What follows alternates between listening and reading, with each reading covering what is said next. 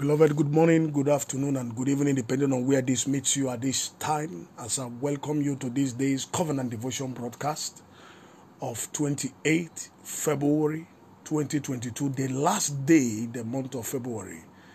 And our focal text for our devotional thought this morning is anchored on the book of 2 Samuel, chapter 24, which is also the last chapter of 2 Samuel. Verse 14 is our emphasis this day. The Bible says, Then David said to God, I am in great distress. Let us fall into the hand of the Lord, for his mercy is great. But let me not fall into the hand of man. This was the wise response of David to God through God when presented with three consequences of his action of taking the census of the people against the clear instructions of God. There are sometimes in life when we feel we have arrived and we begin to make some choices and take some steps and actions without recourse to the consequences it will bring. Action that God has forbidden us, action that God has warned us, action that God forbids and prohibits. And we think we have gotten to the place where we can go against God. The same God who brought us to that place. We have forgotten the sacrifices, the pain, the sorrow, the agony that God saved us from to get us there, or what we went through to get there. And suddenly, sometimes in our decisions, in our actions, as believers, we tend to stand against God. Who can battle with God? And sometimes in our innocence, in our carelessness, we have gone against God.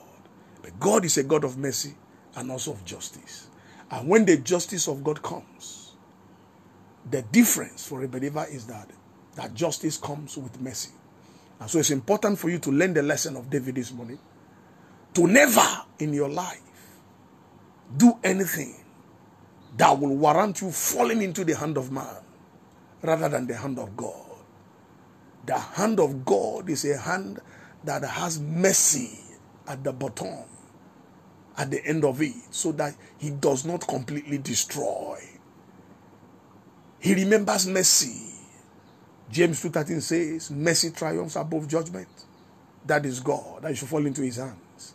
Than the hand of man that is merciless, brutal, and dangerous. Man will never forgive. Man wants vengeance. Man wants reprisal attacks. But God is calling our attention this morning that we shouldn't do things and go against him that warrant us coming into the brutal consequences that will mar our destiny fulfillment. Because we are mere mortals and fallible, we find ourselves sometimes going against God and His commands. However, there are consequences when a believer stubbornly goes against God's commands. Therefore, for the believer, it is a wiser and it is a wiser and safer choice to fall into the hand of God rather than the hand of man because the hand of God has a continuing mercy while the hand of man is brutal and unforgiving. So therefore pray for you today by this revelation May you not go against God's commands and ordination henceforth in the name of Jesus. May you wisely avoid the consequences cum distress of going against God anytime, anywhere in your life in the name of Jesus. May you be sensitive and know how to fall into the hands of God due to his redeeming mercy than fall into the hands of man in the name of Jesus. May your relationship with God continue to be robust and may you honor him always in the name of Jesus.